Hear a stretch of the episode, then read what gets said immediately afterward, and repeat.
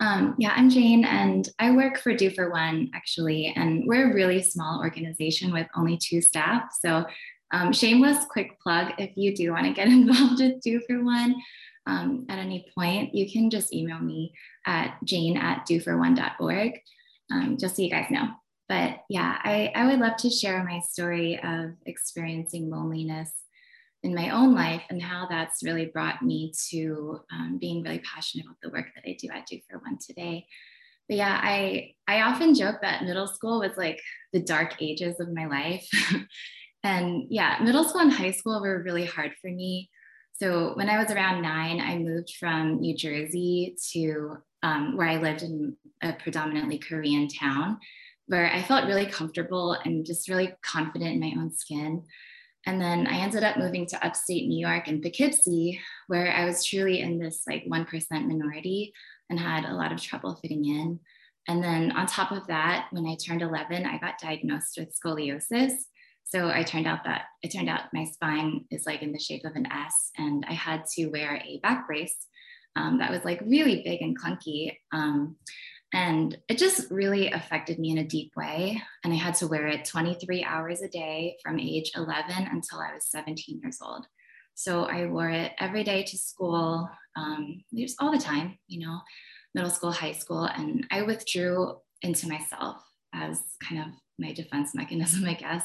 Um, I wore my dad's clothes to school because I wanted to hide my brace. I didn't want anyone to see um, to see it. And I also just distanced myself from everyone because I didn't want people to like hug me or touch me and be like, what is that? You know, what is that hard thing under your clothes?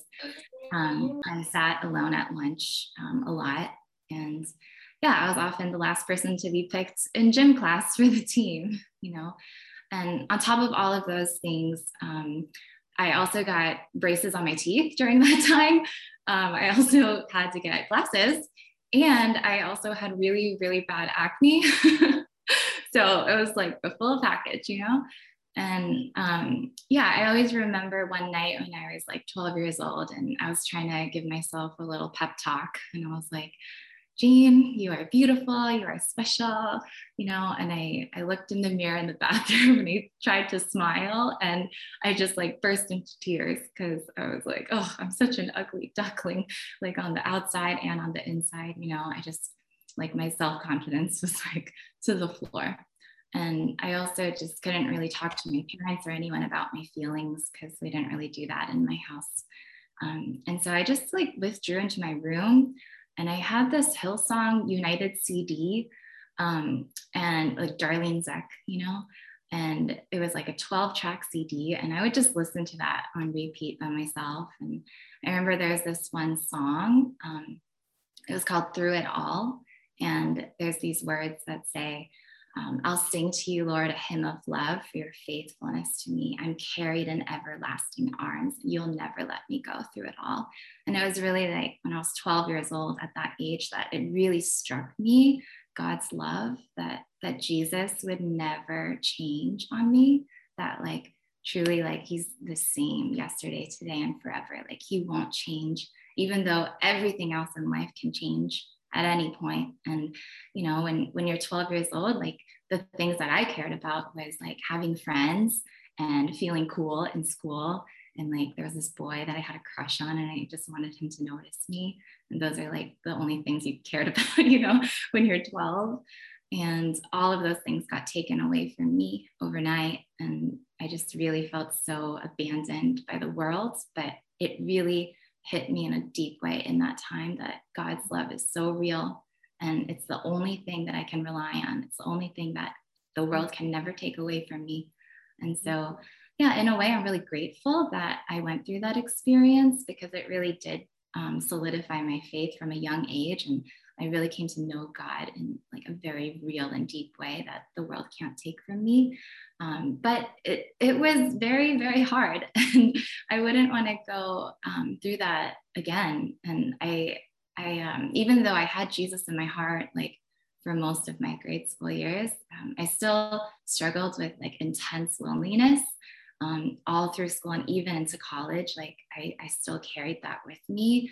And yeah, looking back, um, this is something I actually discovered with uh, Drew while I was in the emotionally healthy spirituality course. But looking back on my life, I actually realized that I could be categorized as having been like a nonverbal person for eight years of my life because I really stopped talking.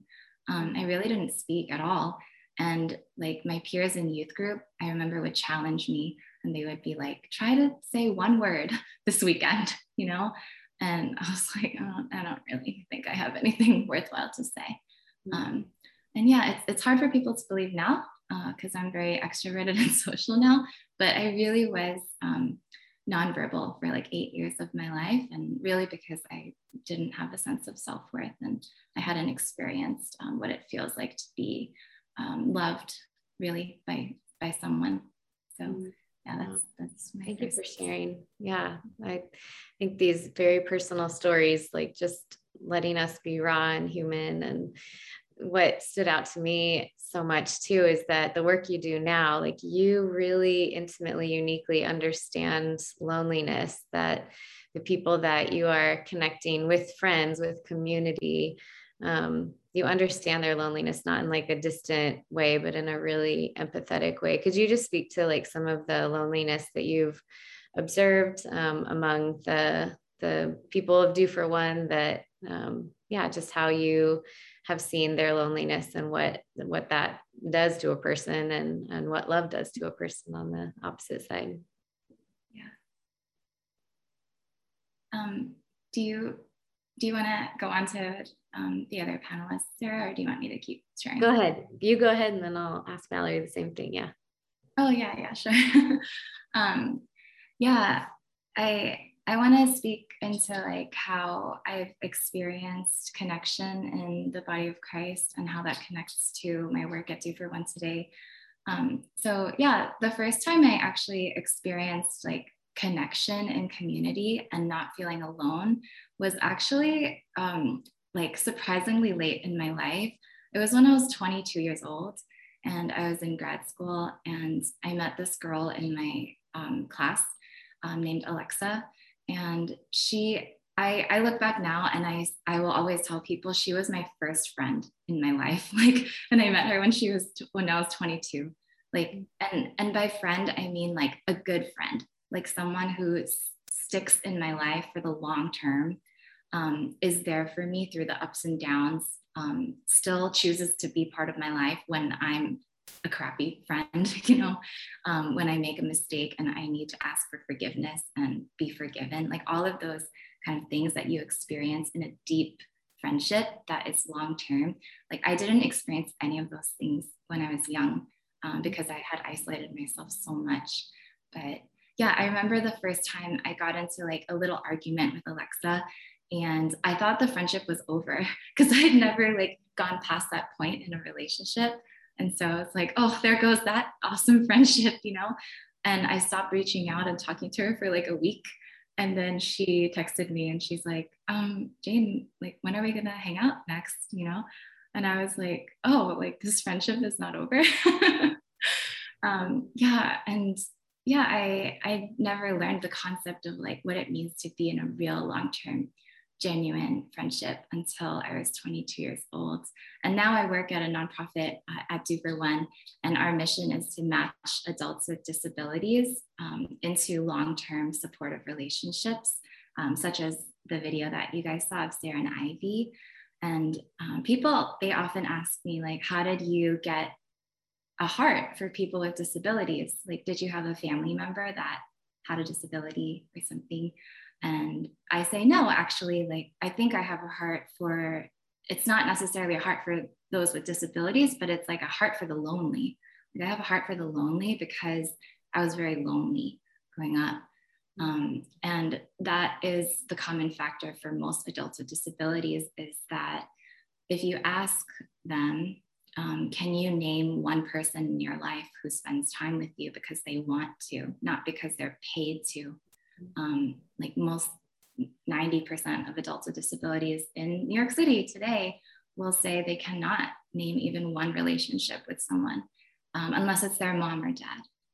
And um, yeah, like I can we like if we just took a moment to think like what what would we all be like if the only relationships we ever had in our life was our mom and dad and paid service providers like therapists and doctors and staff for special needs programs you know if that was all that we had i'm pretty sure i would also be categorized as having a disability as well mm-hmm. um, and so yeah it, it really tugs at my heart because if i think about my own story like the way that i learned how to speak was not by going to like special needs programs and going to like social skills class on Zoom, which is what a lot of people do with disabilities. Mm-hmm. Um, but I learned how to speak because I had a good friend who waited with me and loved me enough to like pull that out of me, you know. And there's this um, Mr. Rogers quote that we really love at Do for One, where he says, from the time that you were very little, you had people who have smiled you into smiling and people who have talked you into talking and sung you into singing and loved you into loving. And that's really like how I experienced healing from my loneliness. And I think that everyone deserves to experience that. And at Do for One, we are able to provide that for the most profoundly socially isolated people in our city, the most marginalized. And um, yeah, it's really, really beautiful. Mm, thank you. I know something that our friend Ivy, um, if you come in person to Hope Midtown, Ivy's been coming for a good many months now. And something that she said was, wow, I've never had people know my name and my and have my phone number, um, and just like how profound that is. And she's on here today, so uh, send her some love in the chat. But um, yeah, what what a gift that we can provide that for one another to know each other's names, to have each other's phone numbers, um, to be present with one another in those ways. So. Thank you, Jane. And so let me just send us with a blessing.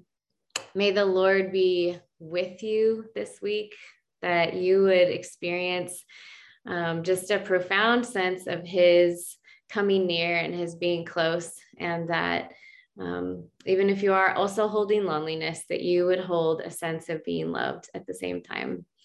Go in peace, friends. We'll stick around if you would like to have um, a time of praying with any of us. Uh, we'll have a few of our pastoral folks and Jane um, stay on if you would like prayer as well. So be blessed, friends, and we'll see you at Christmas Eve, either online or in person, um, maybe caroling later today. So, um, blessings. Thank you for sharing with us in this morning.